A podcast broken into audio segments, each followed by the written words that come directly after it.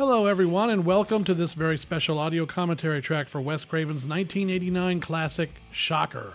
My name is Michael Felsher. I'm a DVD producer and filmmaker with Red Shirt Pictures, and we have three separate interviews that I've conducted with members of the crew, including the director of photography, Jacques Haitkin, the co producer and first assistant director, Robert Engelman, and finally, the composer of the film, Mr. William Goldstein. Over the course of the next three interviews, I think you're going to get some very interesting stories on how Wes Craven's Shocker came into being, some stories of the production, and also uh, a good insight as to why this film has managed to endure the test of time over the past quarter century.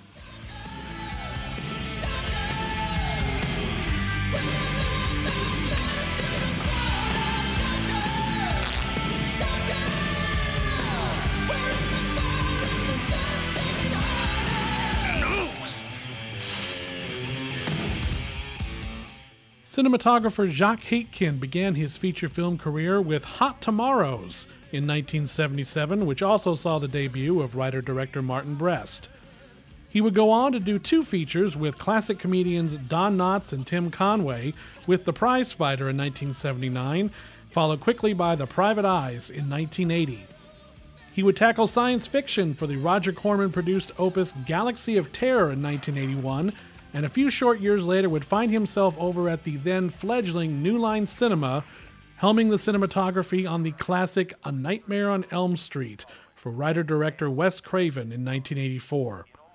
Other films he did at New Line included the first sequel to A Nightmare on Elm Street, subtitled Freddy's Revenge in 1985, as well as the action film Quiet Cool, the horror comedy My Demon Lover, and the action sci fi classic The Hidden for director Jack Sholder in 1987.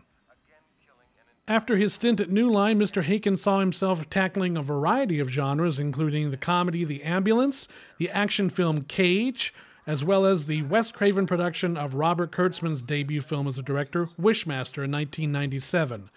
Most recently, he's worked as a camera operator and director of photography for the second unit on such films as The Expendables, Captain America the Winter Soldier, and Furious 7. And it is my deepest pleasure to have Mr. Haitkin here to talk about his work on the 1989 Wes Craven feature Shocker. How you doing today, sir? Very good, sir. Thank you. So I wanted to get a little bit of a background on you. How did you first get interested in cinematography? How did that all start for you? Well, it was when I was but a lad. Um, I grew up. My father was an attorney, but he uh, dabbled in photography. And so I grew up, we had a darkroom in our basement, and I watched him shoot and enlarge and develop pictures. And I guess it got into my bloodstream. And I actually started out as a pre med student, but within uh, the first semester, I needed a little bit more art in my life mm-hmm. with my science. And so cinematography was the perfect blend of art and science for me. What were your first jobs in the business? My first job was an industrial film that I shot with my Bolex, which I got when I was in high school. I bought it on uh, whatever Craigslist was back. I guess it was from the newspaper. I found yeah. a 16 millimeter Bolex, a reflex Bolex. I bought it and was playing with it. And then I got a job shooting for, believe it or not, a recycling company that back then it was even wasn't even heard of. We're talking 1968. Wow, that is early for that. People were recycling paper, and this was an industrial about paper recycling in 1968. Talk about being on the head of a curve. Yeah, really, so, really. So I shot black and white 16 millimeter with my Bolex, and uh, never looked back. Still shooting to this day. Did you have a preference for any particular genre even back then, or as you've gone along in your career? Do you find that you're drawn to a particular genre more than, say, some others? As a cinematographer, or as my passion of what I aspire to? Because those are two different things. Those are two different things. So actually, I would like the answer to both, if you don't mind. Okay. Well, sir, I I always was a fan of Mike Nichols and Woody Allen, the New York intellectuals. So mm-hmm. someday, I hope when I grow up, like you know maybe I, it's been 43 years now no wait where are we maybe in between 40 and 50 years i'll make it to become a screenwriter, producer, director of films of my heroes like Woody Allen and oh Sidney Lumet. Oh yeah. But I was also a Kubrick fan. But you know, I definitely liked films that were thought provoking. Mm-hmm. So um, that's what I aspire to. Um, but in terms of shooting movies, quite honestly, for the people that are listening, in the freelance world, you take what you can get and make Right. the best of it. So, and I always embraced the thing is with horror films, I'm not so much a horror film fan of watching them as much as I am making them because there's so much custom design work that goes into a horror film. Uh, and back in the days where we were shooting Shocker and Nightmare on Elm Street, everything was done in camera. So all of the uh, all of the work had to be uh, pre-visualized, and the deployment process of how you were going to actually achieve the stuff because it had to occur in front of the camera for the most part. There was very little post-production the way there is now in films. So we had to figure out ways to do something. That's why makeup effects were all practical. Everything was practical. Everything. You needed a fly people, practical. You needed anything. So we had a, and it was uh, the the fun. There's so much fun. It's like puzzle solving. So it really is. You just dive into it, and it's so many levels of you know, artistry dealing with makeup and lighting and technical challenges, the engineering challenges, the physical challenges of location, and all those kinds of things that are, you know, a million puzzle pieces that all need to be put together and then put into the framework of budget. Of resources, of time.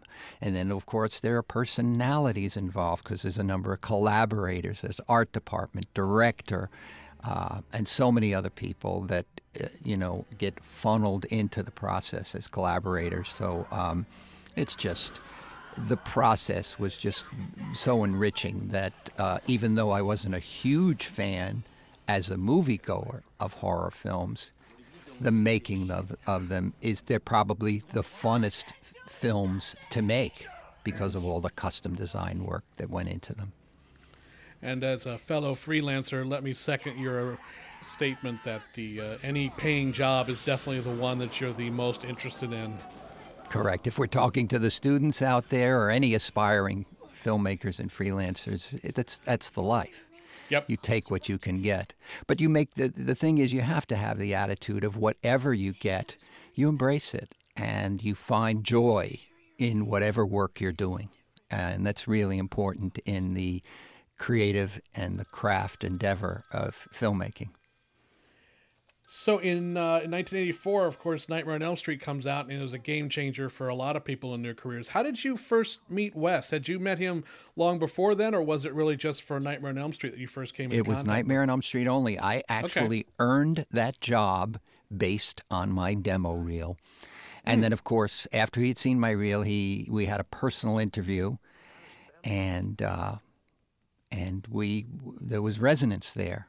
You know, uh, one of the things I think Wes is drawn was drawn to, and it's still one of the hallmarks of my approach, is that I'm very contextually oriented. I like to look at the story and characters and through line, and make sh- I drill down very deep on everything, and so that when I make decisions on the set about lighting and contrast ratios and the whole overall expression of how I deal with a scene and the, the all of the through lines because I have such a holistic approach. I knew Wes was drawn to that. Uh, it, it, it wasn't as if I baited him or anything. I it was just my my approach. So that's what drew him to me. And then I met Bob Shaye along the way with that.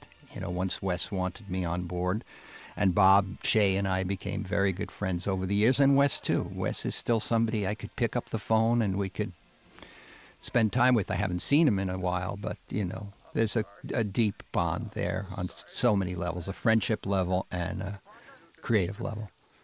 I mean, yeah, because not only did you you forge an association with Wes that would come into play later on, but your association with New Line from that point on. I mean, you came back for Freddy's Revenge. You did, I believe, Quiet Cool and my other Demon Lover with them, and then The Hidden, of course. That's right. The, the the the my relationship to New Line was tremendous. It was a deep bond. You know, it, there was a turning point before Nightmare on Elm Street was made. Wes and Bob Shaye met at my house, and Bob came just hat in hand and said, "You guys." you know, if this is the last shot for New Line. New Line was uh, buying stuff like Reefer Madness, which at the time was not as big a hit as it has become, and a whole bunch of other smaller films that he was trying to make money you know, as a distributor and as a producer.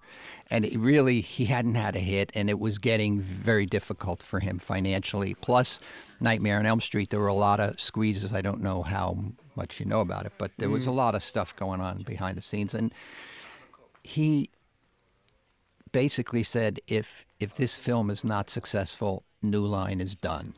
So, uh, you know, it was a big pressure. I think from my standpoint, it was like, I don't know why you're telling me this. I don't, you know, I always give 110%. It, you know, I don't need any extra incentive. Uh, right.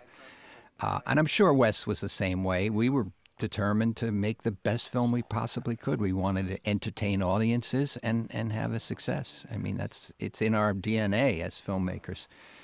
Uh, but of course, the rest is history. The thing that was great about New Line and the difference is they were very appreciative. They treated me well after the fact. Mm-hmm. They didn't need to necessarily be nice to me once they had their hit movie, but instead they treated me appreciatively, which is very rare in this mm-hmm. business. Well, it's a lo- yeah, it's a loyalty that you don't see very often anymore. Correct. Exactly. A loyalty you don't see. And boy, I can tell you, I'm still out there now, kicking away. I'm actually on big Hollywood movies now, and it's a cold, cruel world. Let me tell you.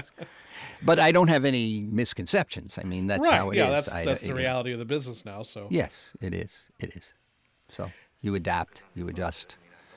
So it was interesting to me that uh, you would come back to work with Wes on Shocker in 1989 because Shocker it was five years since Nightmare on Elm Street. Freddy had blown up big. The it changed the landscape of horror essentially, and now Wes is coming back to do a film that is in many ways a very clever and very over the top satire of the very very similar material.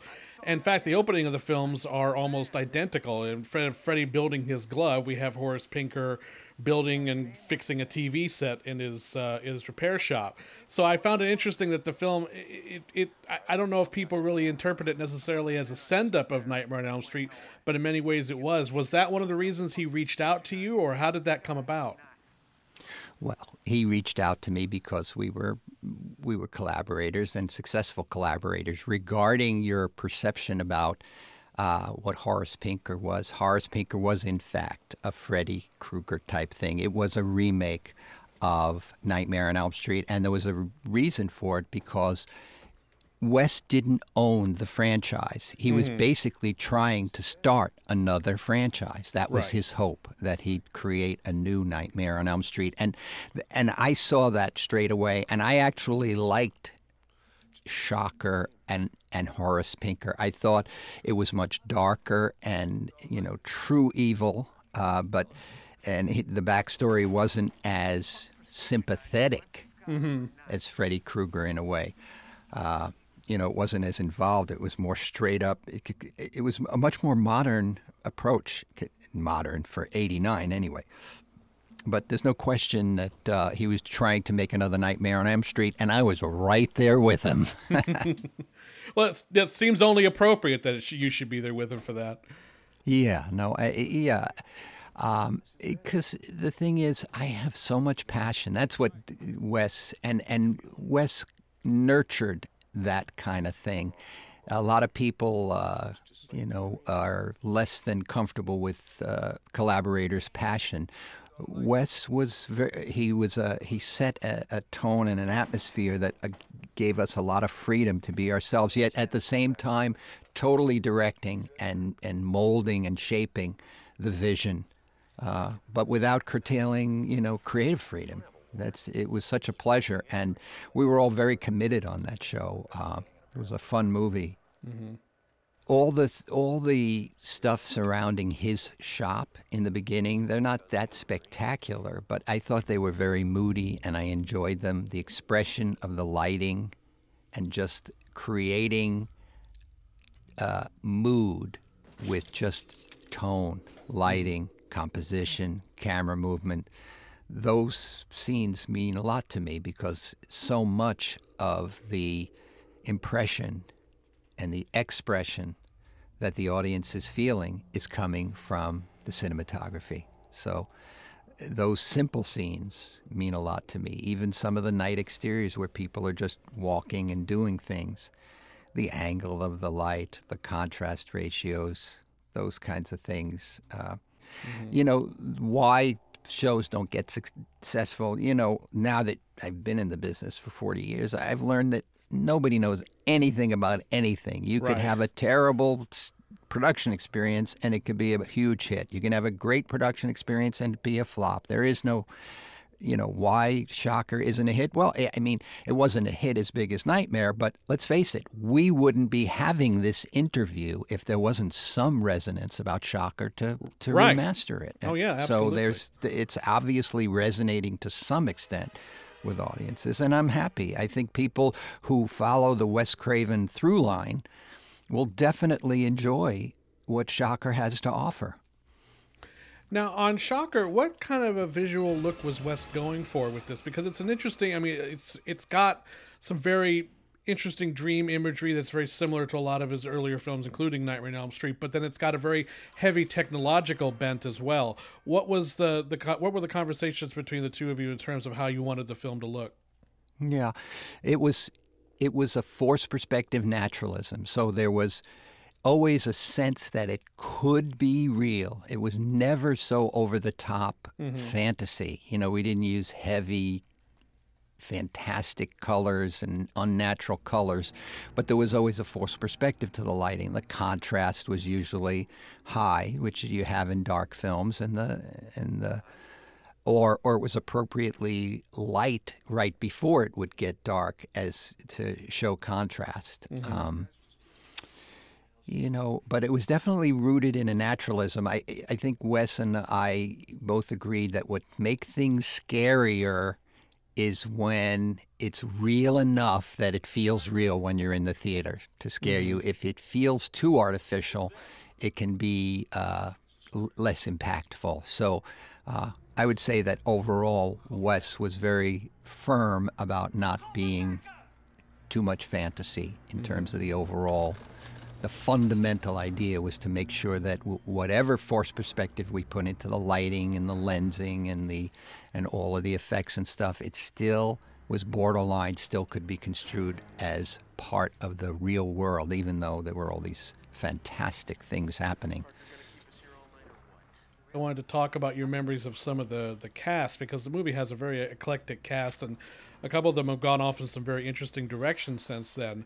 Uh, Mitch Pileggi, who uh, plays Horace Pinker and is, is actually at the at this moment uh, filming back on the X Files show again after all these years. What was Mitch like to work with? Because he's he, was wonderful. Yeah, I loved Mitch. Very committed. Um, you know, and it was early, I think it was early in his career. I, am not mm-hmm. familiar with what he was doing before that, but um, he was very attentive and, and, and very respectful of Wes and tr- always trying to do a good job. And you saw that, you know, he wasn't that experienced, and yet he he came off as extremely. Uh, his his his performance was very deep and intense.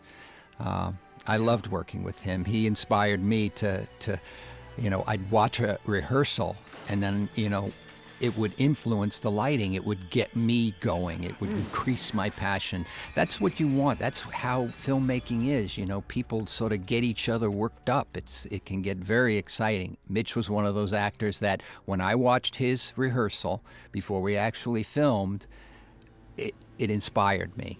To, and even where I put a placement, the way he'd lift his head and look, mm. he'd keep his head down with his eyes up and I said, "Boy, that light's going low. I know just where that light is going." And it's and it it comes off of a rehearsal. you know, a blocking rehearsal before.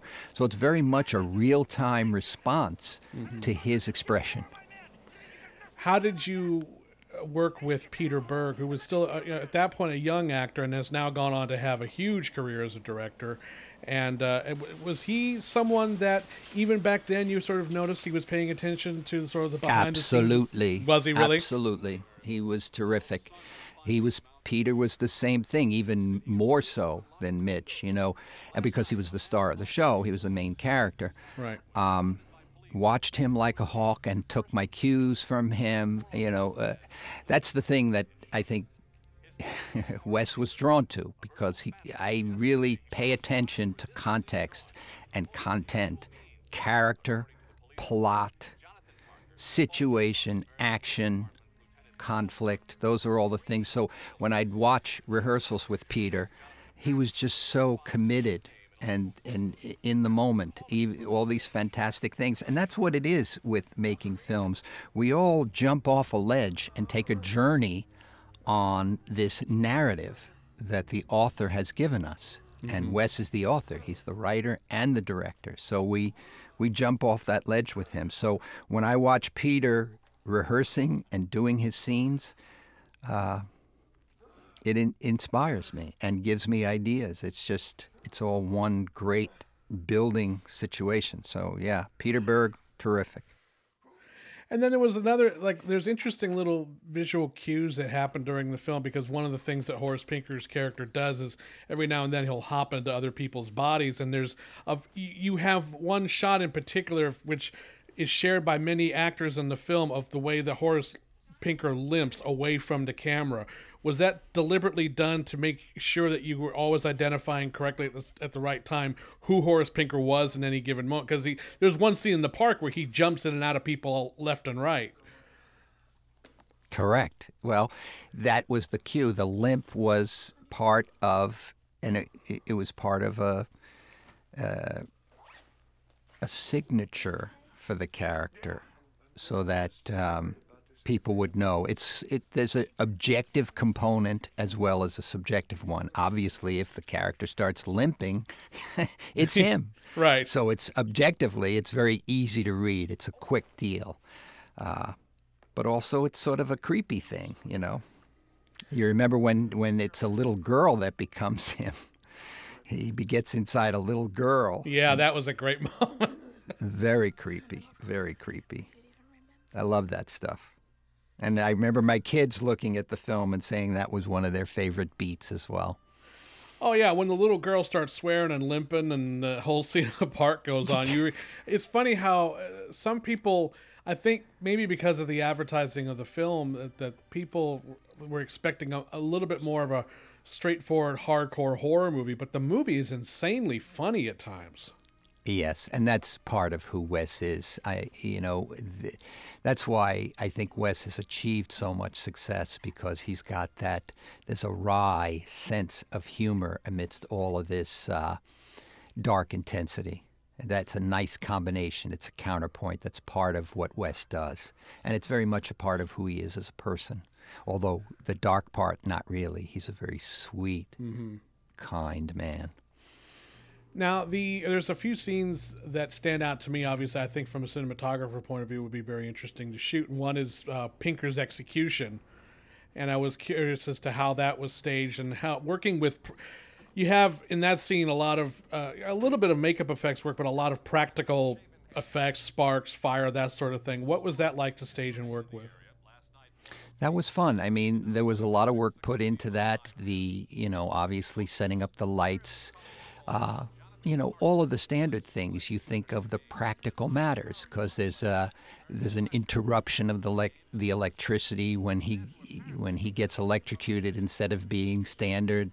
You know it's short circuits and there's sparking and all of that. So there's a bunch of uh, set operation deployment of dimmers and the way we cable the lighting. And then of course this um, physical effects with sparking, and then certain other lighting units that give a flash.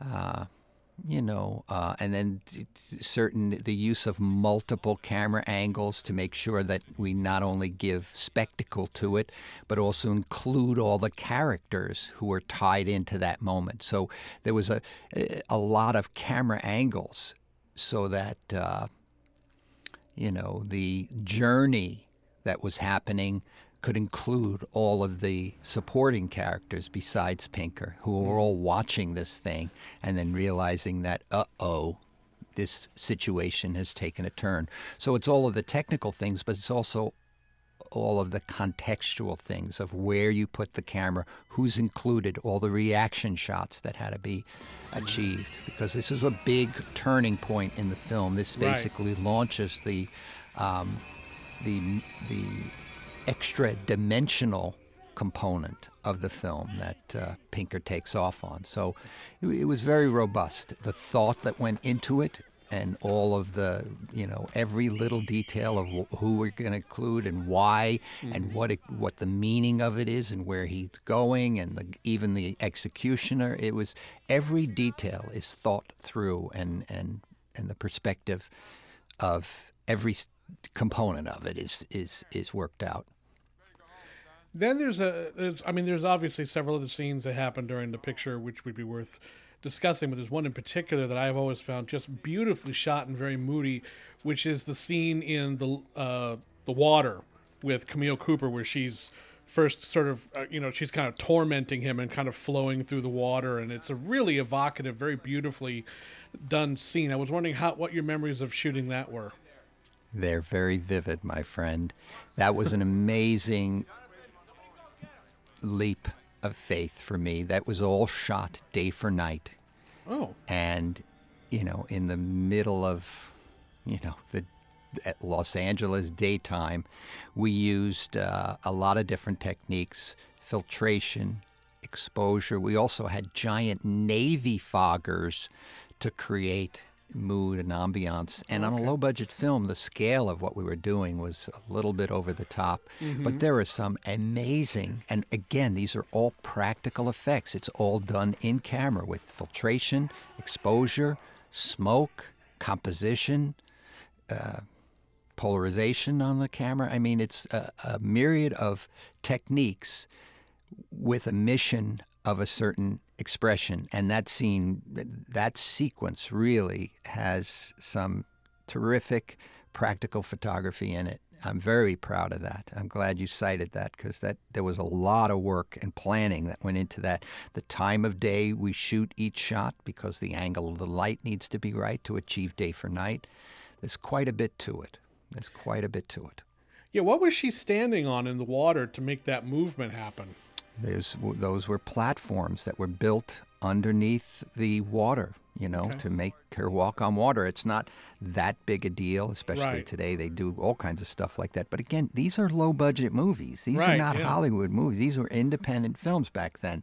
So we, you know, we all had to go out there with tape measures and waders and get in the water and see how deep it was. Was there mud? If we built a platform one night, would it be gone the next day? I mean, it's all the all the R and D that goes into and all the practical matters of, of sorting all that out and figuring it out, and then deciding where the platforms are going to go and what angle we're going to shoot at you know, again, there's a hundred things like that that all have to be considered. And that's because shot by shot, we figure it all out. And again, of course, the lighting is so crucial. And, and, and the clouds are coming, the sun is going in and out. This, and so in the real time of actually shooting these things, you can't imagine uh, trying to, it's like trying to tame a wild beast to get it all because you're not just shooting normal day exterior. It's a forced perspective interpretation of daytime. That's what mm-hmm. day for night is. It's very Right. complex to shoot day for night. now And that's on film. That's on film. So everything has to be pre-visualized. We're shooting and it's a normal day. Nobody knows what's going. It's all on me to make it look expressive. So that was the good old days where you really had to know your stuff. Yeah, really. Yeah, because you couldn't just say, "Hey, let's fix it in post," because you may not be able to. Or or that yeah for sure that or to, today you'd look at a monitor and go hey let's do this let's Right, do that right. there was no monitor there was just me Not even Wes could help me with those kind of things. Not a gaffer, nothing. It was all on me. That, that's what it was in the old days. Cinematographers had a lot of responsibility, especially in a sequence like that, where the whole effect was a photographic in camera effect, except for the smoke. But mm. even that, I was the one that ordered the Navy foggers, and I was the one that said, put them here. And it was a big responsibility. So that's a great scene for you to cite to you know, for me because that. Well, was... it, it's one of my favorites in the movie because it's just it's beautifully filmed and it's very it's not over the top in the lighting. It's not like you have a bunch of weird, crazy lighting. Again, it's it's very naturalistic, but at the same time, mm-hmm. just enough just enough fantasy to make you go, wait a minute, something's just up with everything here. And that's exactly. a that's a that's a tricky balance to find in any movie, but especially one like this.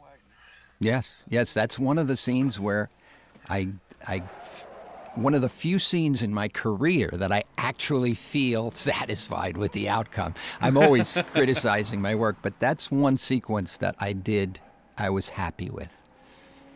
Now, then, before we get to the, the, the climax of the film, there, there's a scene where uh, Pinker, in the form of uh, the character's father, chases him up, and they're up on the top of an antenna. Now, obviously, that's a set, but that also had to be a very difficult thing to try to film because you want to convey how you know precarious a position that they're in, but at the same time, you have to still come up with some conventional angles to shoot it from. How was that sequence put together?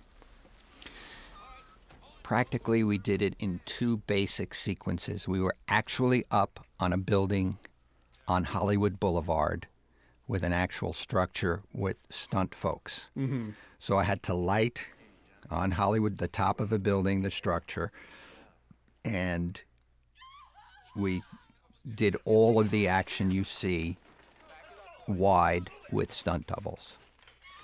Then we reconstructed the tower on a stage, and I had shot background plates of the city behind them, and we shot with rear projection plates uh, all the close ups and the coverage with the actors on a set piece. Mm-hmm on stage. So that's basically it.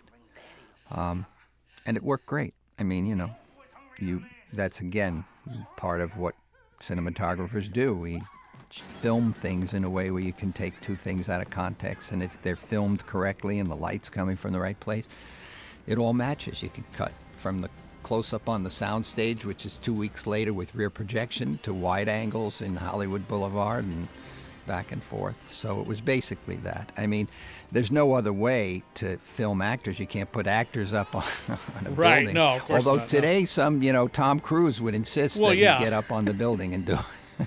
yeah, but you know the insurance to cover that was probably bigger than the entire budget of Shocker in the first place. So exactly, and Tom Cruise, I, you know, I'm working on a show right now where we're using a rig that he uh, that was developed for Tom Cruise so he could actually do 105 miles an hour on a motorcycle. Mm. And you know the insurance company approved it, but it was an amazing. It took months of R&D to find a, a system of putting him on a mo- motorcycle that he could actually. And he insisted he wanted to do 100 miles an hour. That's it. he didn't want to mock it up and do re- projection. He wanted to actually do the motorcycle. So.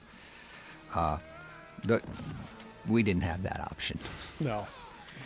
Now the, the, the finale of the movie is, is actually one of the most entertaining aspects. It's basically a chase sequence between uh, Pinker and then uh, Jonathan, and as they're weaving in and out of various television programs and various different realities, and they're jumping in and out of the television set. I mean, it's there's an amazing blend of practical effects. There's there's just like they're crawling out of a real TV set on a set. But then there's bits where they're mixed in with existing programs and there's photographic effects.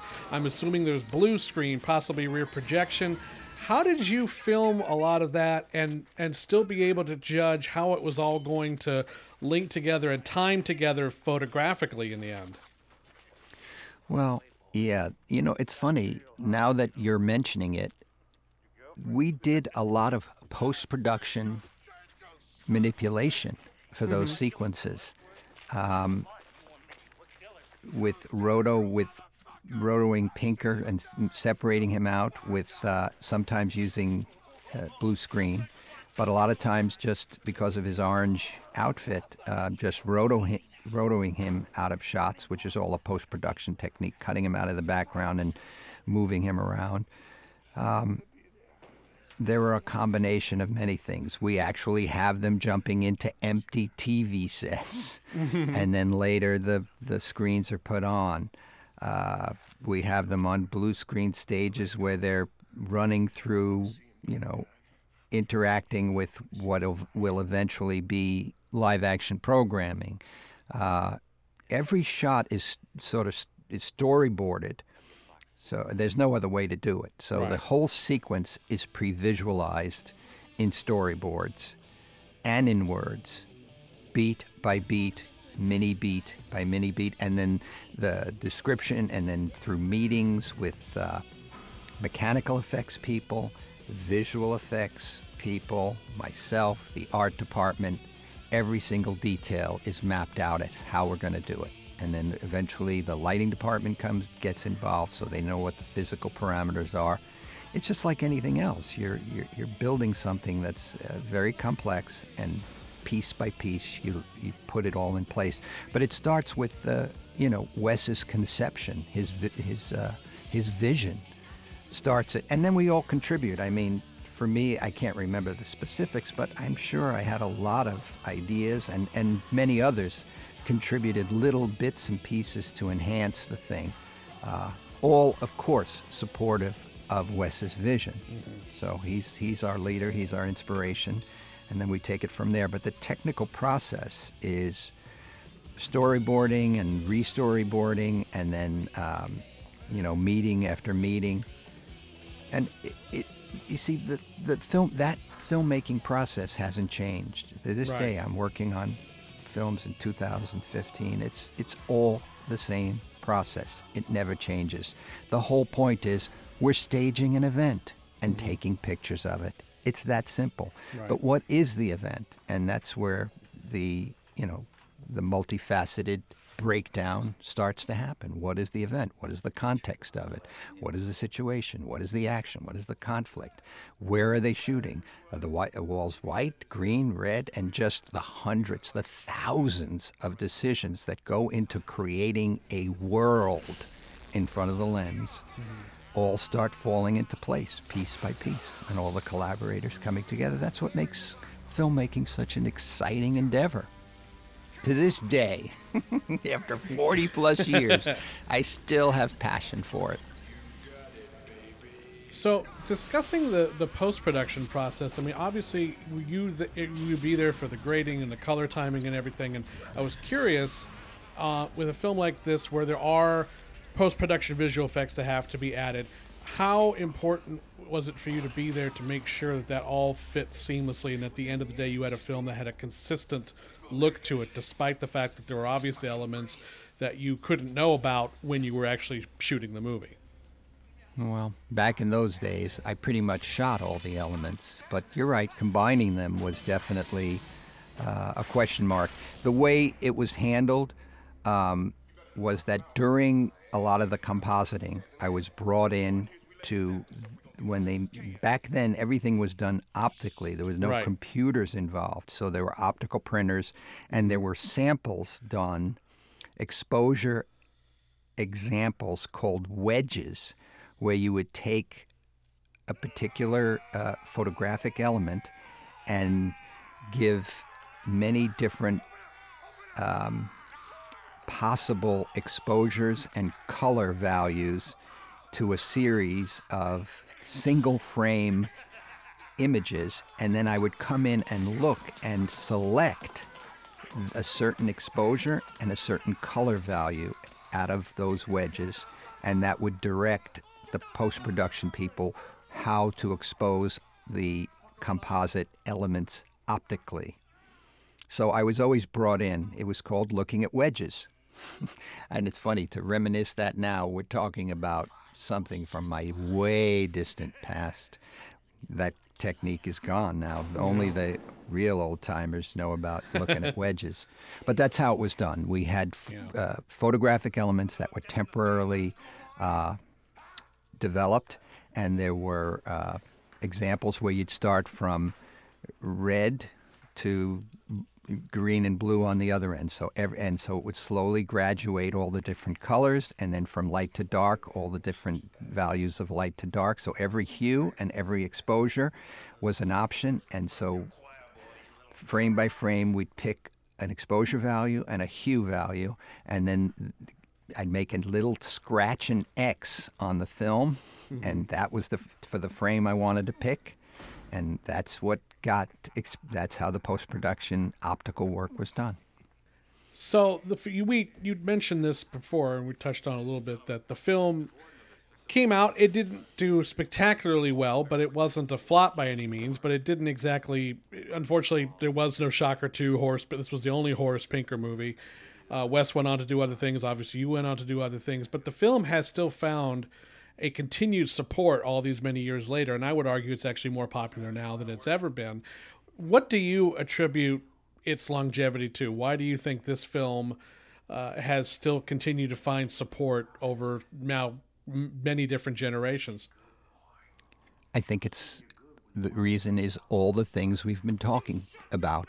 Number one, starting with Wes's passion and his vision and then all of the collaborators, the intensity that we all committed ourselves to in, infuses the project with with power and impact. That's what's that's what's making the difference.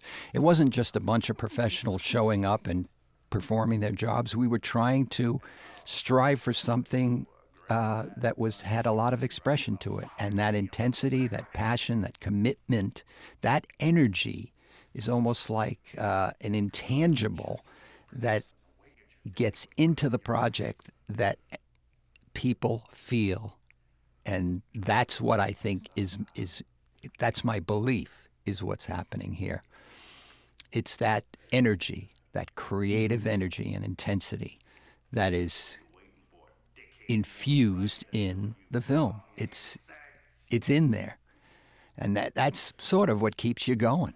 Is that it's that it works that way, that and that's what's fun about um, the cinema is you put all that energy and and commitment and passion, and the reward is that unlike a play, which has all the same elements of commitment and passion, but it's gone at the end with film, you're immortalizing all of it. Mm-hmm. So it's mm-hmm. lightning in a bottle and it's captured. So that's why film is so wonderful. But in answer to your question, it's all of that human energy that's reaching out to audiences to this day. It's there forever because we were there doing it and the camera captured it. So I guess my final uh, little question to you would be: I mean, obviously here it is a quarter century later. You're still incredibly active in the business. You're doing, you've been working on films like uh, X Men First Class and Captain America: The Winter Soldier, Furious Seven, and you're on Teenage Mutant Ninja Turtles two and Captain America: Civil War right now. So it's not like you're sitting around with absolutely nothing to do. I mean, your career has gone on to some really amazing things. Wes is still out there doing you know amazing work. He's had the Scream films since then. I mean, he's you know still just as active as ever. But if he were to come to you right now and say, "It's let's do another shocker, let's bring Horace Pinker back," would you be up for it? In a heartbeat, absolutely. I would give anything to work with Wes. Absolutely. You know, because the, there's so much joy in working with people you love to work with and to care about something and to be on a project. That's part of what we do. It's like being in the circus or something. It's the process itself has tremendous fulfillment um, and joy for me. The being passionate about something, caring about something, and also the puzzle solving component of it. It keeps your mind busy. It's just, it's a wonderful endeavor. We're, it's art, it's craft, passion, energy, humanity filmmaking is just a wonderful endeavor, and I'm so thankful and lucky to be able to keep doing it here at my ripe old age of. well, Jacques, thank you so much for taking time to discuss Shocker with us today. I think fans are going to get a real treat out of hearing all your stories about the production today. Thank you. Okay, great. Thanks, Michael. been in the papers you're a foster kid. He was messing with your mind, that's all.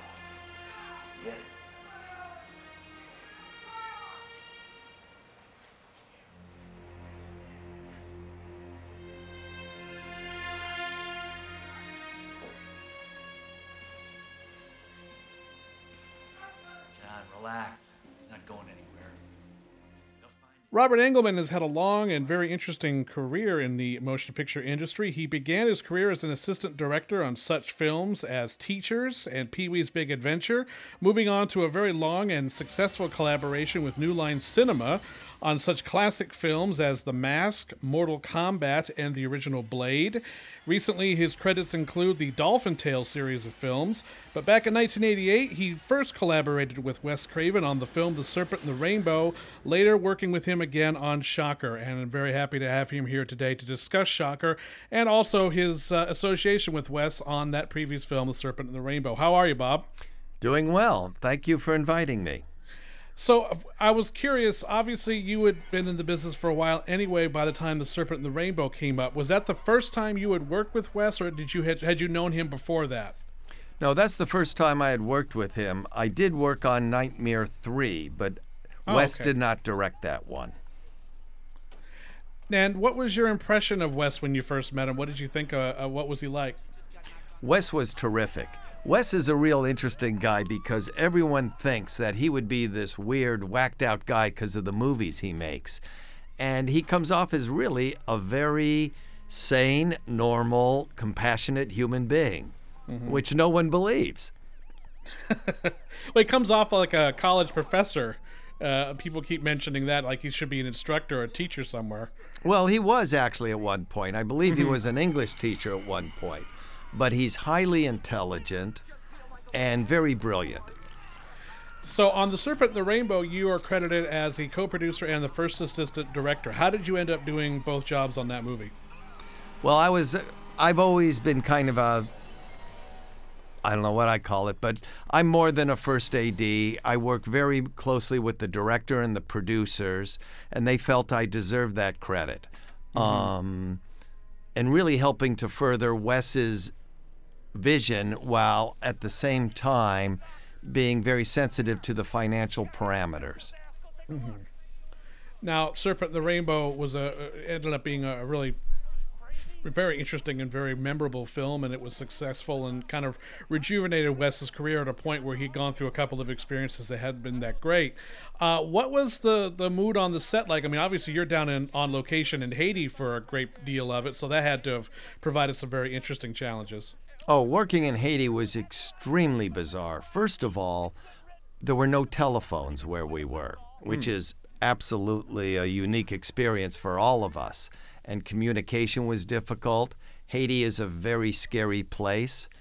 They went around and showed us all the original torture equipments.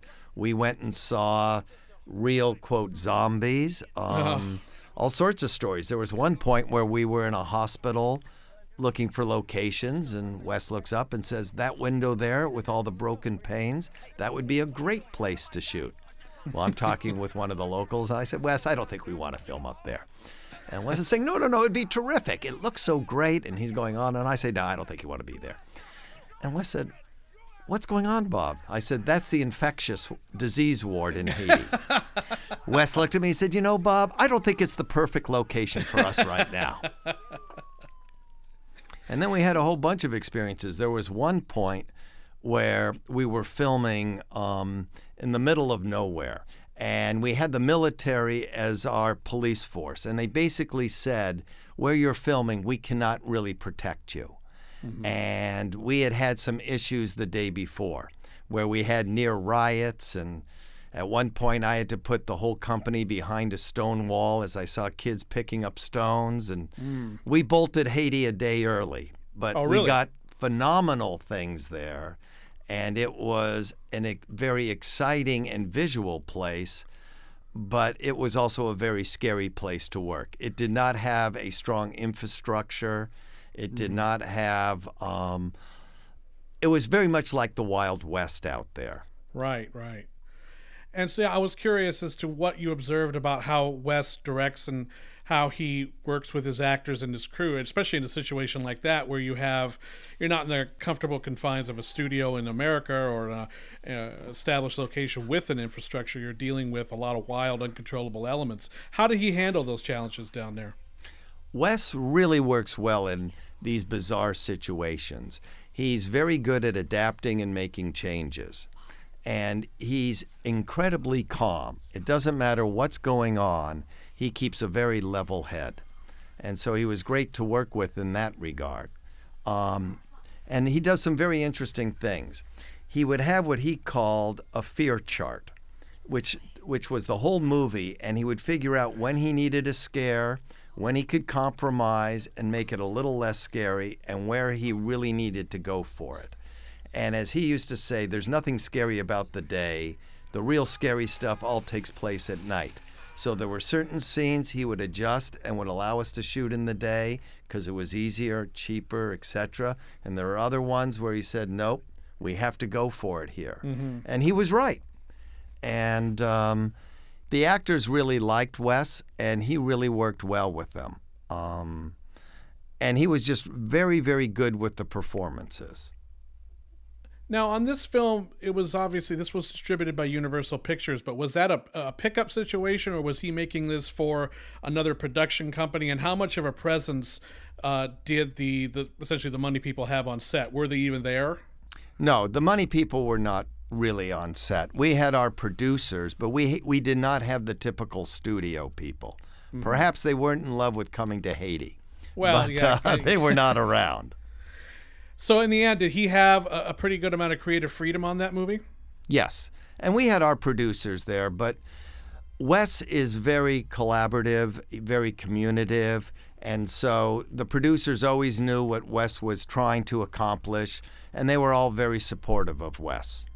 And they liked what he was doing because he was delivering the goods. Hmm. The film, uh, as I recall, ended up being financially quite successful, and it actually got some good notices when it came out. And the, the of course, the marketing campaign played up uh, his connection into a Nightmare on Elm Street big time because Nightmare at that point was only four years old. Did you feel that Universal did a good job in, in putting the film out there? Yeah, I thought they did, but I also felt this film was quite unique and different than the um, Nightmares. And it really was much more than a horror film. It had relationships in it, and it was a little bit more based into a real world than the Nightmare films. Um, but I thought they did a great job on marketing it, and the proof is it was successful. Now, one year later, uh, Wes enters into a deal with Alive Films, uh, which was Shep Gordon's company, and by that point, Shep had already done two previous features with uh, fellow uh, horror filmmaker John Carpenter, and this was the first one that Wes was doing. Uh, and they did they approach you about coming back to work on Shocker? Is that pretty much how was it? Pretty much that simple? Yeah, well, Wes asked me to come back because we had such a good experience on Serpent and the Rainbow. And um, I jumped at the opportunity to work again with Wes. And Shocker was really, you know, it was a different type of horror film. Mm-hmm. It had horror, it had comedy, so it was a real challenge. Also, at that point in time, we were taking visual effects into a whole new level and direction than whatever had been done before. And visuals is what I'm all about, so I found it a very exciting challenge and opportunity. Now, Shocker is like as I mentioned, it was for uh, Universal ended up distributing it, but it was really an independent production. What was the producer's presence on the set for this movie? From what I understand, that Wes was very much left alone on both the pictures he made for Alive. Was that the case as you observed on Shocker? Absolutely. Even more so. Um, which is why I, between Wes and I and the other producers, they really allowed us to run the show.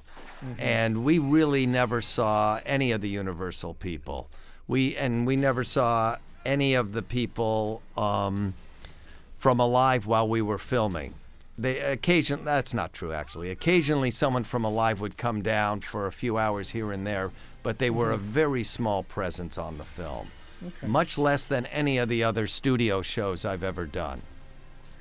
Now, how involved were you in the casting process for the movie? Um, I sat in on some of the casting sessions, but that was really up to Wes. Okay. So I wanted to talk about the cast members a little bit here and your memories of them, and and just kind of get an overall view for how you felt they interacted with Wes it and how they approached their their particular performances. Uh, in the role of Horace Pink, you have Mitch Pileggi, who at that point had been around and had done some work, but had not really kind of crossed over to mainstream attention yet. What was Mitch like to work with? Mitch was unbelievably fun and fabulous. Mitch was this guy who was such a sweetheart, and then you'd roll the cameras, and this cold evilness would just come out of every pore of his body. And um, I had a few funny experiences with Mitch. My daughter came to the set one day, and she was like four or five, and she was in love with the makeup, and my wife was all terrified that she'd be terrified, you know, seeing this um, guy in this hideous makeup. And he would laugh and joke with her, and it's like she never saw the makeup. I couldn't understand it. um, but he was he was a wonderful actor to work with. And like I said, when you turned on the camera, all of a sudden it was like a disconnect from this normal great guy until someone who just oozed from every pore of his body this cold-hearted evilness. Now, the intent obviously seemed to be that Wes was trying to, if not to phrase it exactly this way, but he was trying to create a new Freddy Krueger because he didn't necessarily have a creative or a financial interest in Freddy anymore, which was over at New Line. Did he ever discuss about his ideas of trying to create sort of a new recurring character and also how he wanted to make Horace Pinker distinctive and different from Freddy? Well, he was very different than Freddy, obviously, but I think at that point in time, all these movies were always set up that they had the potential to be franchises. Mm-hmm. Every movie, going back to, you know, even Carrie with the hand coming up at the end. Mm-hmm. Um, and certainly that was part of the appeal for Alive and for Wes and for everyone else. And so moving on down the, the line of the cast, we have uh, in the role of Jonathan, we have Peter Berg, who was a young actor at the time and has gone on to become one of the big directors in Hollywood. And I was curious about not only your memories of working with Peter, but did you see any signs even back then that Peter was interested in what was going on behind the camera? That he showed any sort of interest in directing even way back then? Well, as an actor, you obviously are self directing yourself a lot. You're bringing a lot to the table. Sure. And the mm-hmm. one thing I remember about Peter is he had fabulous instincts. And he really knew how to take that character and not make it feel real and not make it feel so crazy. And you got to remember, this was a very tricky show right. in that the first half is like hardcore terror and horror with the murders and then towards the end, there's kind of this humor that's added. Mm-hmm. And it's a very fine line to cross. And I thought Peter did a fabulous job with that. Well, that was one thing I, have commented on several times with the movie, in that I think some people from the onset, and maybe it was some of the because of the advertising or some of the expectations going in, people wanted to take this movie a lot more seriously than it wanted to take itself because it's a it's a unbelievably funny movie at points. I mean, you can't have the spirit of a character hopping into this uh, little girl who then limps away while swearing at a park and not think that the movie is is got a, a very very you know broad sense of humor at times. Did you feel that at the end that maybe audiences at the time just took this movie a little too seriously from the onset? Well, I think the hardcore audience got it. I think that what you're describing is the way how they marketed it, and that goes back to who Wes Craven is, mm-hmm. and they were playing off the Freddy images. But this film was always designed to go into a different direction and push the comedy. And when I saw this film in theaters, which I saw many, many times with different audiences, the hardcore audience, the hardcore horror audiences got it. They were laughing at the right moments, but they were also scared at the right moments. Right. So, how much of a budget did this movie have? Do you recall? I don't recall, but I do remember it was done on the cheap. Mm-hmm. We were filming in warehouses in downtown LA. Mm-hmm. Um, the crew was a New Line crew, which means that they were cheap. Right. Um, no one was making a lot of money, and we were pulling out all the practical effects that we could possibly do. We were working silly hours in those days. And so it really was a lower budgeted movie. And that's what all those horror movies were in those days. Right, right. Now, aside from the the climax of the film, which I'll get to a little bit later, I was curious about what scenes from the first half or the first like two thirds of the picture that really stand out to you because you have the you know, there's a couple chase sequences. There's uh, Horace Pinker's lair with all the televisions. There's his execution. There's the scene where you know Jonathan's girlfriend's in the lake and he, she appears to him. And there's a lot of really evocative and very very interesting imagery and some very complicated setups. What which ones of those stand out to you as being particularly memorable or complicated to pull off? Well, not being complicated, but just in terms of pure performance when he is doing his actual killings, it was so cold and brutal mm-hmm. that it really gave a chill. And when you don't really know what he's up to, for example, in his lair with all the TVs, when he's behind that trap door, that was one that scared me. and just watching it made me very uncomfortable. In terms of production in those days, having all those TV monitors, having people come in and out of TVs, that was all new technology in those days. Right. And it was all very tricky. Um, we had a very good DP by the name of Jacques Haitkin, mm-hmm. who's done a lot of horror movies, actually, did the first Nightmare, and um, really was very good at this, but we were breaking new ground. And part of that was always a challenge because when you do that, you really don't know how it's going to come off, and it's not like you could see it. Because in those days, we're shooting everything on film, and it is a long time later before you see the results.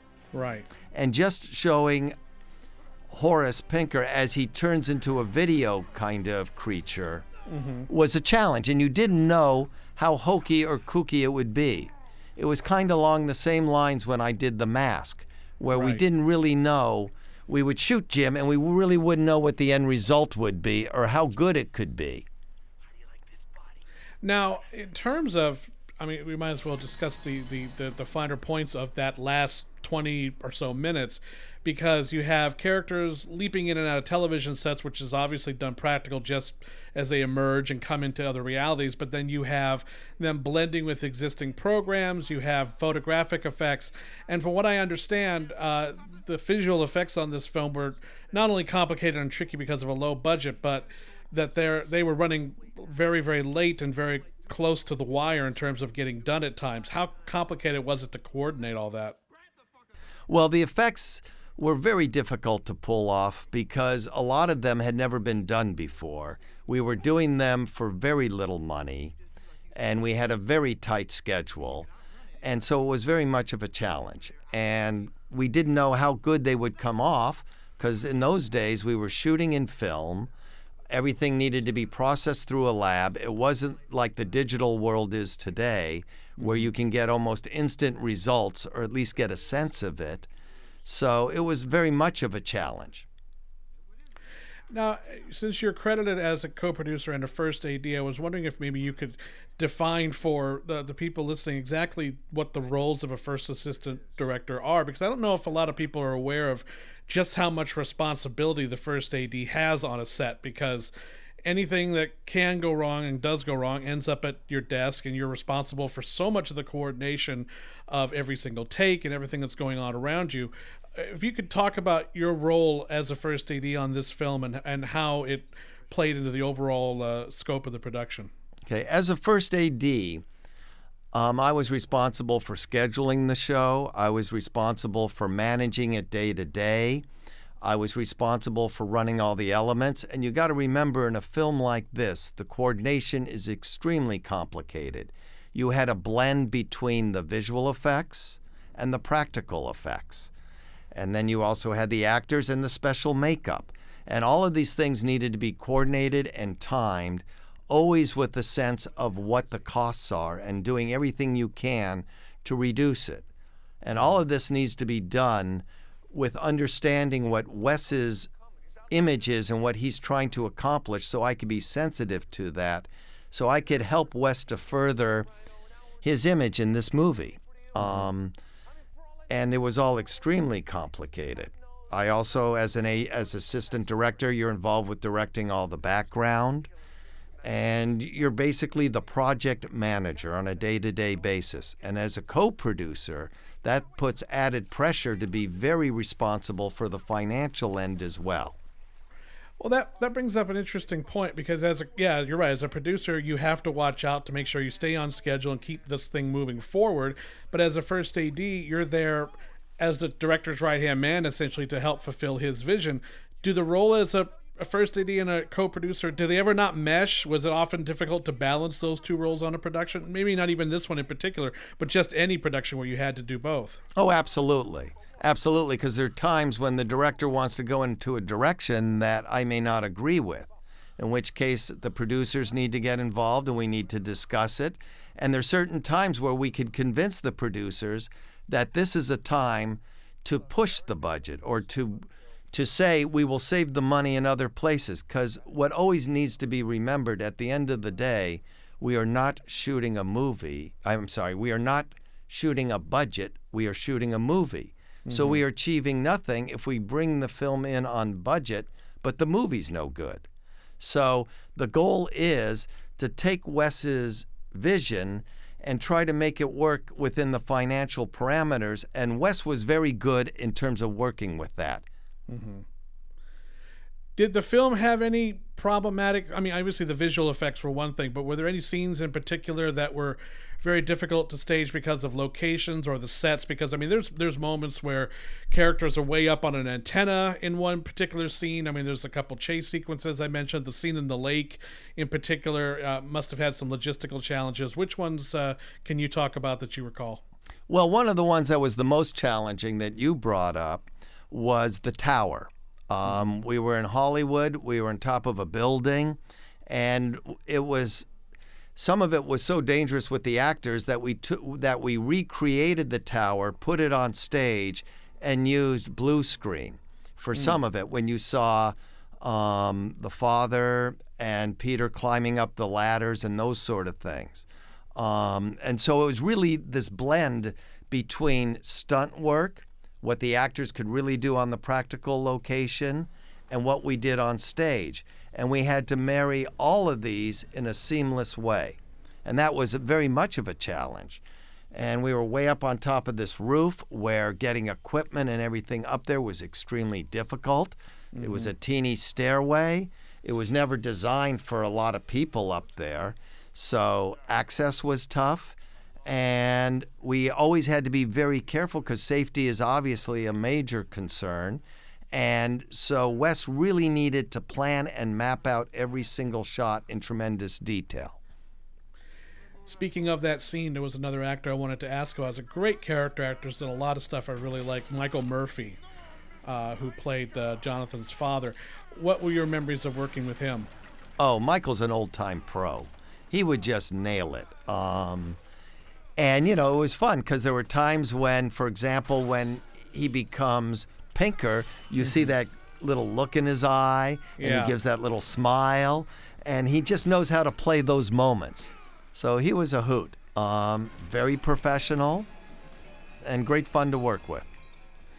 And then the lead actress from the film, uh, Cami Cooper, uh, she has an interesting role in this movie in that she's uh, she's ostensibly a victim at the beginning, but then she comes back to essentially sort of lead Jonathan along in his quest to defeat Pinker. She has a very kind of kind of turns the the standard sort of screen queen thing on its head here and gives her a much more proactive and much more forceful presence in the movie. What were your memories of uh, her being cast and working with her? Well, she was great, but you are correct. It's kind what Wes did that was so gutsy is he kills off his main character in the first part of the movie, which is Right. something you never expect. Or you expect her to come back as, you know, a major player, which he really doesn't. And my hat is off to Wes for taking those sort of gambles. But she was great to work with, but she was kind of like the spiritual character in the movie who mm-hmm. guides Peter through all this and she was great fun. And I remember when we got her all bloody for the first time when she comes back uh, out of the bathroom, and uh, it, you know, where P- Wes is going, no more blood, more blood. That sounds about right. Uh, I was curious also about. I mean, you just brought something up because at the time, uh, the Motion Picture Association of America was extremely hard on horror films. It seems like there was a good six or seven year period there where they wouldn't let anything through. Uh, Even the major studio stuff was getting chopped up all to hell. And this film, from what I understand, suffered that fate in a couple scenes as well. Uh, what did you observe about what the movie had to go through in terms of its battles with the MPAA?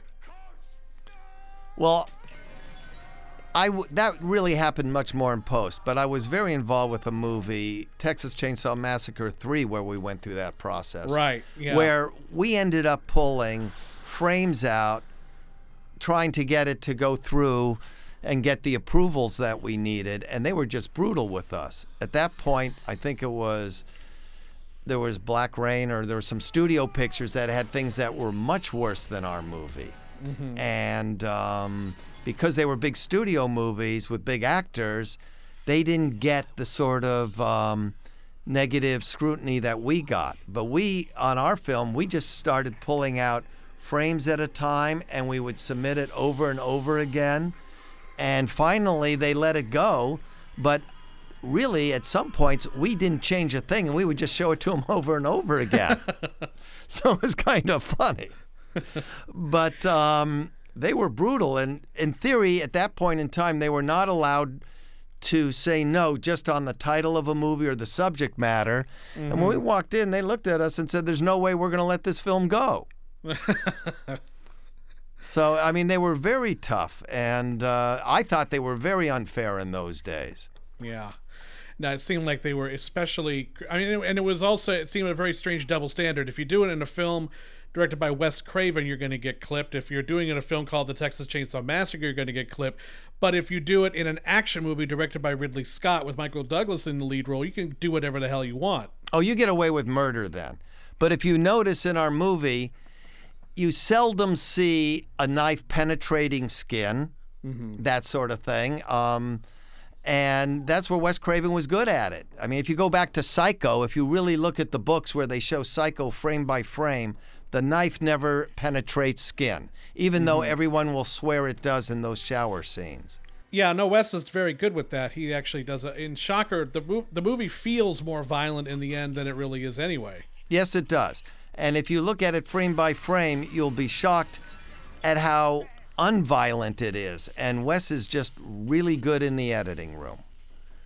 Actually, the most the most disturbing bit in the entire film is when he bites the guard's lip. Yes. And that's the one I can't watch still. It's like everything else. I mean, the brutal murders and all the horrible other stuff, but I can't watch that one part. And it's, and that's in the movie. They didn't really cut that back at all. If they did, if they did, I can't imagine what they could have taken out. Yeah, but also, you know, it had a cartoony effect the way it stretched out. Yeah, You know, that was one of the things that the way Wes got that through is he didn't make it that realistic look of ripping the skin off and blood flying. It, Right. it was stretched out almost so the audience actually laughs at that when you see it. They mm-hmm. laugh because they're scared and nervous. right. But right. there's it's not like that complete terror moment. now. Were you? We touched on post production a little bit. Were you there for post production, or had you already moved on at that point? No, I had moved on at that point. So when did you first see the film, the final movie? Well, Wes brought me in for several of the screenings um, before it was completed. So I saw a bunch of them towards the end. What did you think of it? What was your overall impression of the film? Oh, I thought Wes delivered the goods. I liked it, and I, I thought it was, I thought it was a real different kind of take between the blending of comedy and horror, um, which I got a kick out of. And I thought that the way how it starts off as one movie and kind of switches to the other was was fun. And it really in a way kind of mellowed out all the horror so you didn't walk out feeling all nervous and crazy the way how you feel in some of the movies. You kind of walked no- out laughing going because it just gets absolutely absurd at the end. It, no, you know, I mean it's kind of like Jurassic Park in the sense that however violent it gets it's you know it's ridiculous at the end of the day Right. I mean, at the end of the, I mean, he's got the remote control and he's flipping Pinker all around the room and he- and all this. The the the whole bit at the end there is immensely creative. They're hopping out of old sitcoms and you know, uh, footage from uh, nuclear explosions and stuff. I mean, it's really at that point, if you're not able to kind of just relax with a little bit, it's a great catharsis at the end of the picture. And the way how he cuts in, you know, people in the car and you know Peter's pounding on the door and they don't see him. It's mm-hmm. a lot of comedy and then there's a lot of winks. For those people who don't pick up on it you have this kind of crazy religious character who's Timothy Leary. Yep. So the movie was released in 1989. It had a, a, a, pretty solid marketing campaign. I mean, Universal really put a lot of effort into it, but as we kind of touched on earlier, they tended to sell the movie much more as a straightforward horror experience. They really didn't play up the comedic aspects of it at all. And I'm curious as to your thoughts as to whether that not if not necessarily backfire because it's it's hard to it's easy to play armchair quarterback and say well they could have done this and they could have done that but did you feel they put their best foot forward and at the end it was just a film that for whatever reason just didn't find its audience at the time I think the the marketing release plan failed in a couple areas but the biggest one is they didn't really market the fact that this was a unique sort of movie, that this was a different movie. Mm-hmm. And they appealed to the hardcore horror audience, but they didn't take advantage of a newer audience that, you know, where the humor would be much more appealing. So I agree with you. I think they missed the boat a little bit. Yeah, because at the end of the day, you know, you're telling people, hardcore horror audience, that uh, yeah, there's a new film from uh, Wes Craven coming out. They've already bought their ticket. They don't need to be sold to a large extent. Yeah, and you know, it is a different sort of movie. And if you just want a complete slasher movie, then this is a film that you will not be satisfied with. Mm-hmm. It's got an intellectual side. It's got, as you've said and I've said, it's got a lot of humor to it. And it also has a lot of tongue in cheek. It's laughing at itself. I mean, the scene in the park where he jumps in and out of different people, including the little girl. That scene, I remember when I saw that in the theaters, people were howling at that moment. I mean, they couldn't believe what they were seeing. Yeah, I mean, jumping in and out of people was fine, something we've actually kind of seen before. But when all of a sudden he jumps into the little girl and then, you know, jumps into the mother, and, you know, it's it's it's so ridiculous and funny, you know, and the little girl is sitting there in the um in the earth moving equipment chasing him. yeah. Like, well, you know, cussing him out. That was great fun. And you've got to take that with the, you know, you got to see that as a bit of humor. Oh yeah, I mean, if you're taking that seriously, then come on. Uh, so the movie comes out. It did okay, as I recall. It wasn't a, a flop or anything, but it just did kind of okay. And uh, obviously, there would have been some intent, as we previously discussed, about this being an ongoing potential franchise, some additional Shocker films. Was there any discussion after that of possibly doing another one, or was it pretty much dead in the water at that point? I did not hear any discussion about it. You know, you only get franchises when something is a serious hit. Mm-hmm. I mean, there are a few exceptions, but not too many. Right. And after that, did you work? Uh, did you come close to working with uh, with Wes again after that point, or had you already moved on? Because it wasn't long after that. I mean, you went on to, I think Chainsaw Three must have been right after this for you. No, Chainsaw then... Three. Yeah, yeah. I went on to do. I ended up starting to work with New Line for a long time. Right, right. And New Line kept me going from project to project, and I had a very good relationship for a good number of years there. Did you keep in touch with Wes over the years? No, I kind of lost contact with him. I did run into him one day at an airport. It was kind oh, of amusing. Really? We're all of a sudden in our TSA line together, and he was off for one of the previews for one of the screams. Oh, okay. I uh, was curious as to your thoughts on Shocker now, all these years later. I mean, the movie is, I think, inarguably more popular now than it's ever been. It has continued to find fans with the, the newer generations that have come along. And in, in many ways, it's, I think, uh, certainly a product of its time, but with the technological bent that it has, it still plays for the generation of today. They can still understand what Wes was going for here. Do you think the film has aged well, and, do, and why do you attribute the film's continued success? Well, I think the first portion still holds up. You see a lot of these movies that feel dated. This one still scares the heck out of you in the first half. And the second half, if it was done today, they'd be jumping in and out of computer screens. But it's kind of the same concept. And Wes used TV and electricity. So it still kind of holds up. You just switch it over to computers. And I think audiences now like the fact that there's humor in it. They, they get a kick out of it that it's laughing at itself. Because if it took itself seriously, it would just feel dated at this point. Mm-hmm. Now, your career has gone off into some very different directions. Like I mentioned, you had a very long association and very successful one with New Line, and you've done the, the two Dolphin Tale films recently. I was curious as to whether or not you would ever get back into doing more genre films, and if Wes suddenly just called you up tomorrow and said, "Hey, Shocker Two or a Shocker remake, we're on for it," would you would you be interested? Oh, I would jump at the chance to work with Wes again. He is great fun to work with. And he really is one of the masters of horror.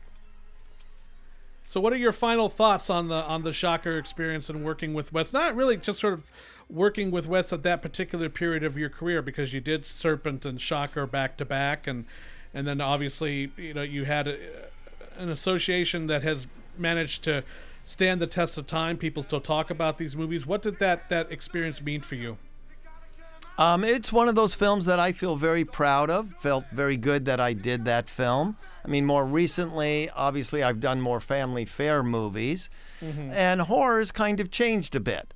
It's um, it's still kind of stayed in the low budget world for a lot of it, and there's a few people out there, James Wan and John mm-hmm. Leonetti, and some of the other people who are starting to take horror in new directions. And mm-hmm. I'm really looking to see how that'll work. And I guess one of the things that has always interested me, and one of the things that is one of my strengths, are visuals.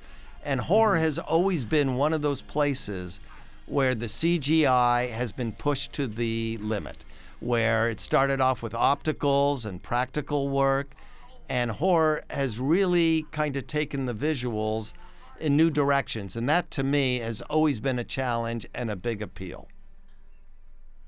Well, Bob, thank you very much for taking your time to discuss uh, your memories of working with Wes on uh, Serpent and especially Shocker today. I really appreciate it. Thank you. You got it, and good luck.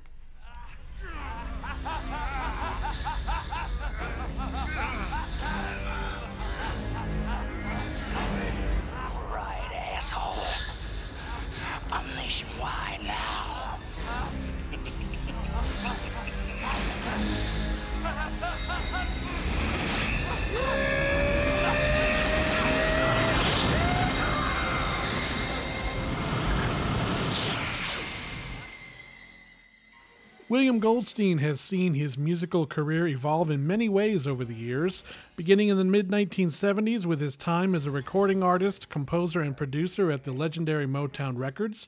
He would also compose the Celebration Overture for the National Symphony in 1976, and in the 1980s, he scored the music for the Fame TV series. He would make his mark in the emerging electronic world of composition with the first completely computer sequenced direct to digital score for the television event Ocean Quest in 1985. He has composed the feature film scores for Chuck Norris's action classics An Eye for an Eye and Forced Vengeance, and the comedies Up the Creek and Hello Again. In addition to his professional activities in music and film, Mr. Goldstein has become a founder of the Museum of Contemporary Art in Los Angeles and is a member of the Music Branch Executive Committee of the Academy of Motion Picture Arts and Sciences. And it is my pleasure to have him here now to discuss his work composing the score for Wes Craven's Shocker. How are you, sir? Fine, very happy to be here, Michael. Now, I covered a little bit of your background already, but I wanted to go back even further and, and talk a little bit about how you became interested in performing and writing music and who were your early influences that kind of shaped your interest in the field in the first place. I think you're born into it, Michael. As a matter of fact, I know you're born into it, uh, so it's just there. I mean, uh, I've never had a real life. Um, I'm I'm told that I, well, first my I grew up in a non-musical home. My parents uh, didn't have a piano, but my dad was in the hotel business, and during the summers we lived in the summer hotel in Belmar, New Jersey, where there was a piano in the ballroom, hmm. and little Billy, about three, four, used to go over and start picking out things, and by the time I was eight. I could go to the movies and come back and play scores I heard, or at least the themes from these scores. And my hmm. parents finally decided to buy me a piano. Hmm. So, did you have any particular desire in terms of which direction you wanted to go in music? Was it more of a sort of contemporary music, or did you have an interest in feature film scores even back then as primarily what you wanted to get into? Well, I think that movie scores always were a very big influence on me. Uh, loved going to the movies. I always came back, as I said, and I would play themes that I remembered. And um, since there wasn't a lot of concert music being played in my house, uh, I mean, my mother listened to light classics on the radio. Uh, film music was most of my exposure, in addition to uh, pop music. Um, the idea of actually earning a living as a composer didn't really occur to me till my second year in college. Now, were there any composers in particular who you kind of not necessarily emulated, but who you found sort of a, a musical kinship, as it were, that ones that had come from before you, or even some of your contemporaries? Well, um, yes, of course. Um, uh, and they're they're all, all, all over the place. There are many many influences. Uh, I think uh, when I was uh, growing up and going to the movies, whether it was a score by uh, Dmitri Tiomkin or Victor Young or Max Steiner or a- any of those guys, I can still sit down and play the scores for. Uh, or themes from a lot of movies I heard when I was uh, very, very young. Uh, you know, songwriters like Sammy Cahn, uh, etc. Now, with feature film composition, when did you first get your your kind of your toe in the water, so to speak? What was the first thing that you scored? Was it a TV film or was it uh, a feature film? Well, it was a feature film. When I got out of the Army and I was composer in residence for the United States Army Band during the Vietnam War, um, I was signed to Columbia Picture Screen Gems in New York, and um, that was the end of the golden age of songwriting. Carole King was there, um, and Barry Mann and Cynthia Weil, Carole Bayer Sager, whatever, and uh, they recommended me for my first movie, which starred uh, Jackie Mason and was called The Stoolie. Um, and worth a listen. It's a beautiful score that was influenced by a couple of people, including Charlie Fox, who's now one of my, and has been for many years, a very dear friend. Now, I had brought this up in your intro, and as we get into the 1980s, you ended up doing pretty much all of the music for the famed TV show. And I was interested Sure. in how working on a TV show different than working on feature films because you did pretty much everything on Fame, didn't you? Yes, uh, well, almost everything. We we uh, we took in songs that came. So I wrote some of the songs on Fame, but but my primary job was to do the underscore, the dance music, uh, the music the kids were playing, uh, and then they had uh, a gentleman Barry Fasman, whose whose job was to produce the the one or two songs that they might have on an episode. And those songs came from everywhere. Every music publisher submitted them. So if I had time while I was doing the score for an episode, uh, I would, uh, you know, take a shot at writing one of the songs, and a number of my songs did get used. The the, the one that uh, I think has gotten the the biggest uh, recognition was um, "A Special Place," sung by Debbie Allen. Oh, okay. And I also released finally an album of uh, music I did for Fame. Uh, got permission to do that a number of years ago. Did you find composing for a TV series to be a very difficult thing in that there's such a time constraint? You have to yes, yes. Well, it's very, very interesting. First of all, I never had any interest in doing a series, but as you can imagine, Fame is a very, very um, captivating uh, show for a composer. And the what happened here was uh, they had hired somebody to do the first three scores of the series, and they didn't like the music, so I was brought in to uh, replace those three shows in 10 days. And uh, they loved what I did, and then they asked me to do the show. And I said, Well, um, I'll, I'll, I'll help you out. I'll do another episode uh, or two while you're looking for somebody, but it's not really what I want to do. And um, I was getting such incredible feedback every time I did another episode. they said, Well, would you do just one more, one more? And I ended up doing 48 Wow. shows. Now, what was very interesting uh, at that time, I was still trying to do, uh, whenever possible, all my own orchestration. and um, I think I did the first 10 shows on my own. And then they did an episode that had a ballet number in it. And the writing schedule was only four days. You Yeah. had four days to write a score.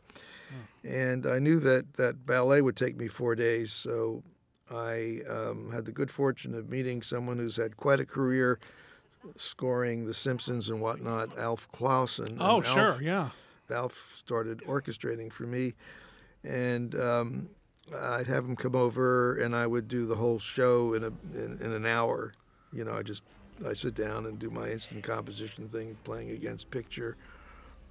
Put it on a cassette tape, and he would take it home and orchestrate it. And the first couple of shows, he brought the orchestrations back, and I made little changes. And once he picked up my style of orchestration, I didn't even have to do anything except you know, go to the session and, and conduct the score without even looking at it. Oh, okay. A- And and then I just started focusing on um, a big dance number or something and orchestrating those and letting Alf do uh, the rest of the show as an orchestrator. Oh, very cool. Very cool. Yeah, it, w- it was great. But it was yes, those were very grueling shows. It was a four day writing schedule. Now, moving back to your, your feature film uh, career, we had uh, discussed the Stuli already, but then there are a couple other scores before Shocker that uh, I wanted to ask a couple questions about just because I find them they're very interesting films and I would just like to know your experiences on them. And uh, one in particular is the Bingo Long Traveling All Stars and Motor Kings back in 1976.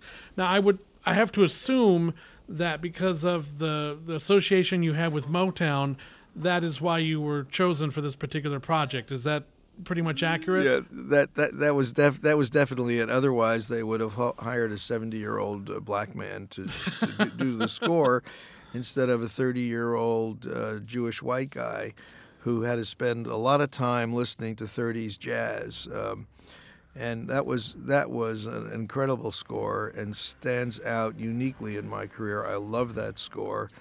Um, it was a uniquely recorded score as well because I I wrote out a lot of stuff, and the band that we put together, we had a budget for 40 musicians, but we ended up doing it with basically uh, an enlarged Dixieland band. But we had double players. We had the players who could read, and then we had the players who didn't read.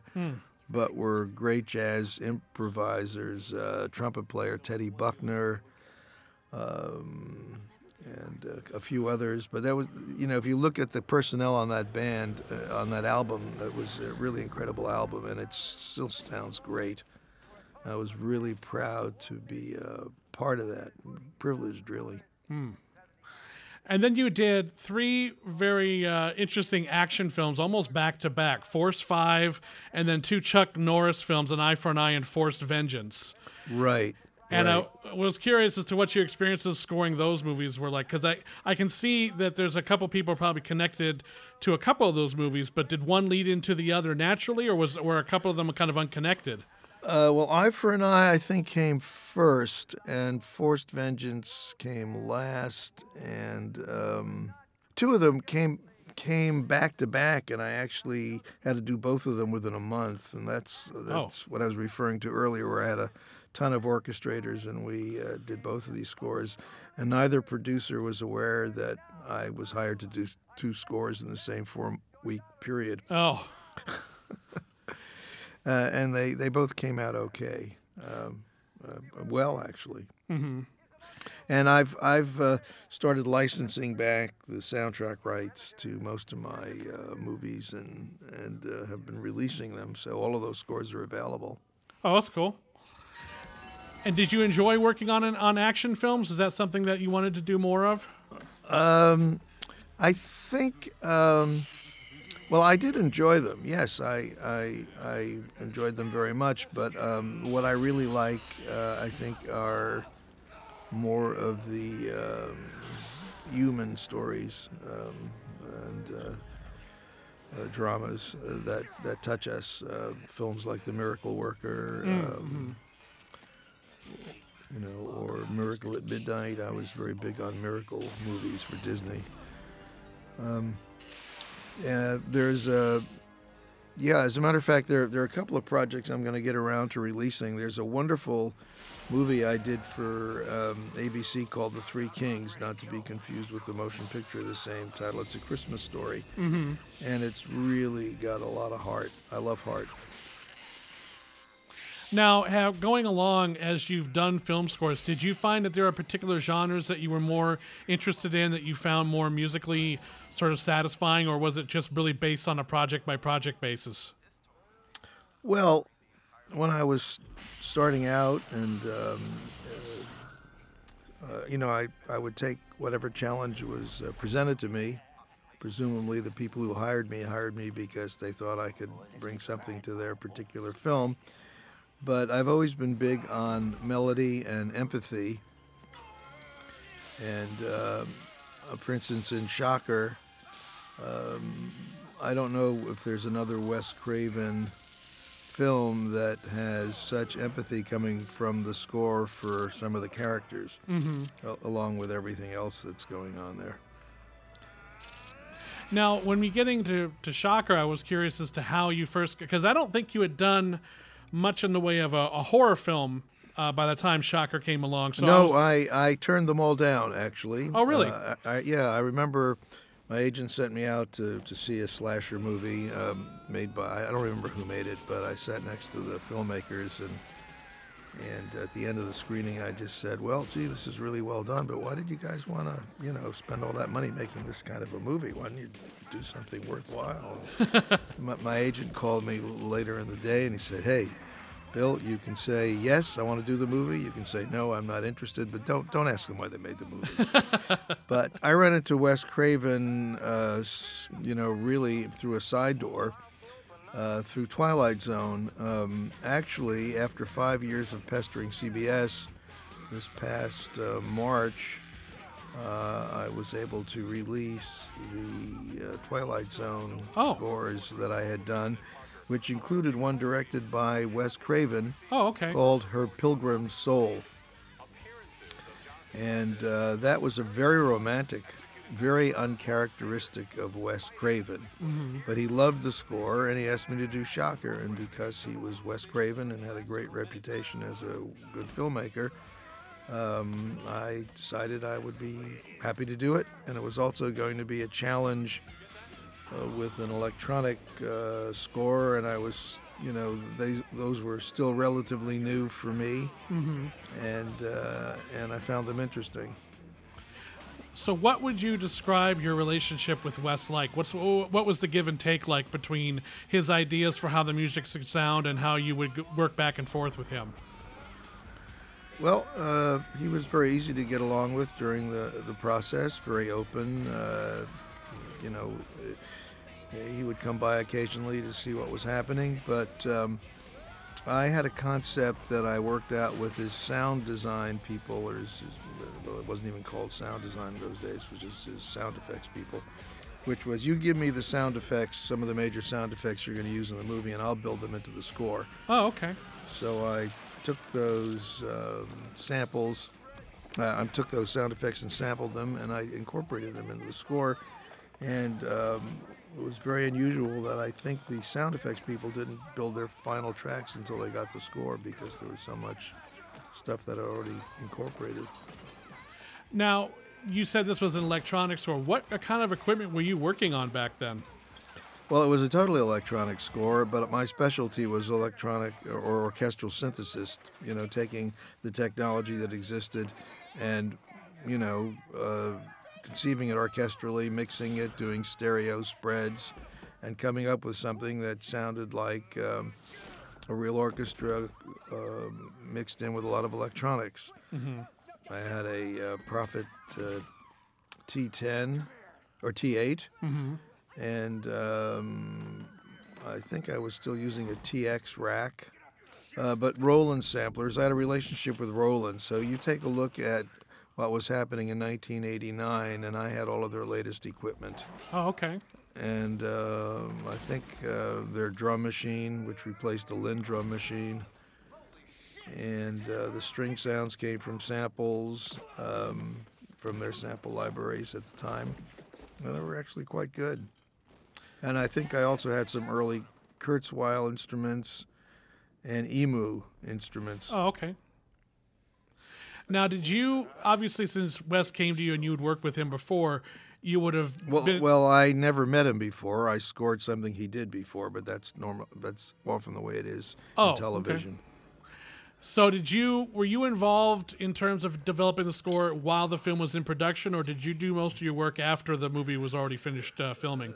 No, uh, typically a composer is is brought in. Uh, not always, but typically uh, after this, the, the the film is in, in a final edit or close to a fine cut. Did you find anything? Was it the film a challenge to score in some ways because it's a very interesting mix of horror and some very comedic moments in it. It's a very sort of interesting mix, and then it becomes almost an action movie at some points. What what scenes stood out to you as being the most challenging to film, or what aspects of it were the most memorable or challenging to uh, score for? Well, I, I'm going to answer that differently. I will tell you the, the, the, the parts of the score that I like the most are the parts that connect us to our humanity. And if you listen to the album, you'll find that uh, there are there are many such things. Even in the main title that's on the album, which was not used in the in the movie as a main title, they used one of the songs. I was actually that was another subject I wanted to bring up because this happens to a lot of composers and that they're brought in to score a movie, but at the same time, there's going to be a lot of rock music either composed for the movie or source music being brought in to accentuate a lot of scenes. And Shocker had a whole separate soundtrack that Desmond Child helped put together with a lot of the modern artists of the time. Were you uh, how much of that were you aware of was going on and were you involved in any way in the final mix of putting all that stuff together? I was completely aware of it, and I think I might have been involved in one or two of those tracks, but I don't recall. I do remember maybe it was that I used a theme by Desmond and something um, that they asked me to do. I don't really recall the details, but there was a little bit of uh, collaboration, but mostly it was very separate. I did the score, they did the songs. And was that something that you were disappointed by that you weren't going to do more music, or was since it was that was the deal from the beginning, it wasn't a problem for you? No, it was it was no no problem whatsoever. I mean, I did a number of scores, particularly when I was at Motown, where I wrote all the all the songs as, as well as the uh, underscore. Uh, but um, no, it was certainly not a problem. How long did you have to actually put the music together? I have no idea, but uh, obviously enough time. And since I was playing every note of the score myself, it, it was not one of those scores. I mean, I, I've had to turn 100 minutes of music around in two weeks uh, Oh wow! with a ton of orchestrators, but uh, this, I'm, I'm sure I had at least four weeks, Oh, okay. may, maybe more, but uh, probably not much more. In the end, were you happy with what you came up with? Was Wes happy with it? Yes. Oh, yeah, yeah. Everybody was thrilled. Now, the big Shocker soundtrack that was initially released was just of the rock music uh, tracks and it didn't include any of your score. But I do remember that uh, Varèse Sarabande did put your score out sometime shortly thereafter, didn't they? That's correct. Uh, initially, it was re- released by Varèse, and then they gave me the rights back to re-release it on my own label, which is uh, what you'll find now if you uh, go online to iTunes or Am- Amazon. It's on my label New Gold Music Ltd, which is distributing um, close to 50 albums. Oh, okay. Was this score uh, a success for you in terms of it? le- Did it lead to any other jobs, or were there any other horror films that were ever offered to you as a result of it? Well, horror films was not a genre that I was really ever interested in, so Right. I never really pursued it. And I don't think I've done another genre film, although I've done films that certainly had um, some very uh, edgy moments in them. But uh, no, Shocker stands alone in my career as the one genre film that uh, that I've scored. So, looking back on the experience of Shocker, what, is it something that has held up for you over the years? Do you think that that's one of the scores that you've done that you're you're consistently still proud of? And do people bring that one up to you on occasion? Absolutely. Look at you. it's true. Absolutely. That score is um, the epitome of that genre for me. and also it was uh, the epitome of exploration.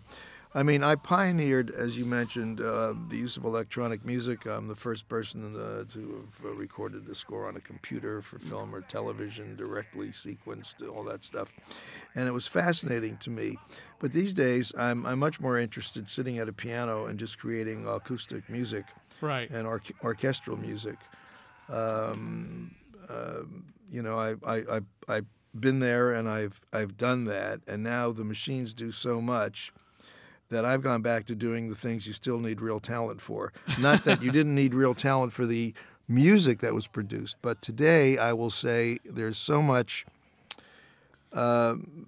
with the sample libraries and loops and things, uh, you, you know, there are a lot of people who love music who don't really have much really great gifted melody or or speaking the language of music, and they make music, and the production sound quality is fabulous because everybody can buy great reverbs and signal processing gear today very inexpensively, but the content. Uh, there's no substitute for the content, and um, so, uh, uh, for my, my personal choices, I've gone back to uh, the gift of speaking the language of music in real time and, and putting out these albums that I think are very emotionally connective. That's my key word these days emotional connectivity. And I think all of my orchestral scores, and Shocker too, it's very emotionally connective, for, particularly for the kind of score it is. Well, Mr. Goldstein, thank you so much for taking the time to talk with us about Shocker and uh, other aspects of your career today. I really enjoyed it, and I think the audience as well too. Thank you. You're very welcome, Michael. It's my pleasure.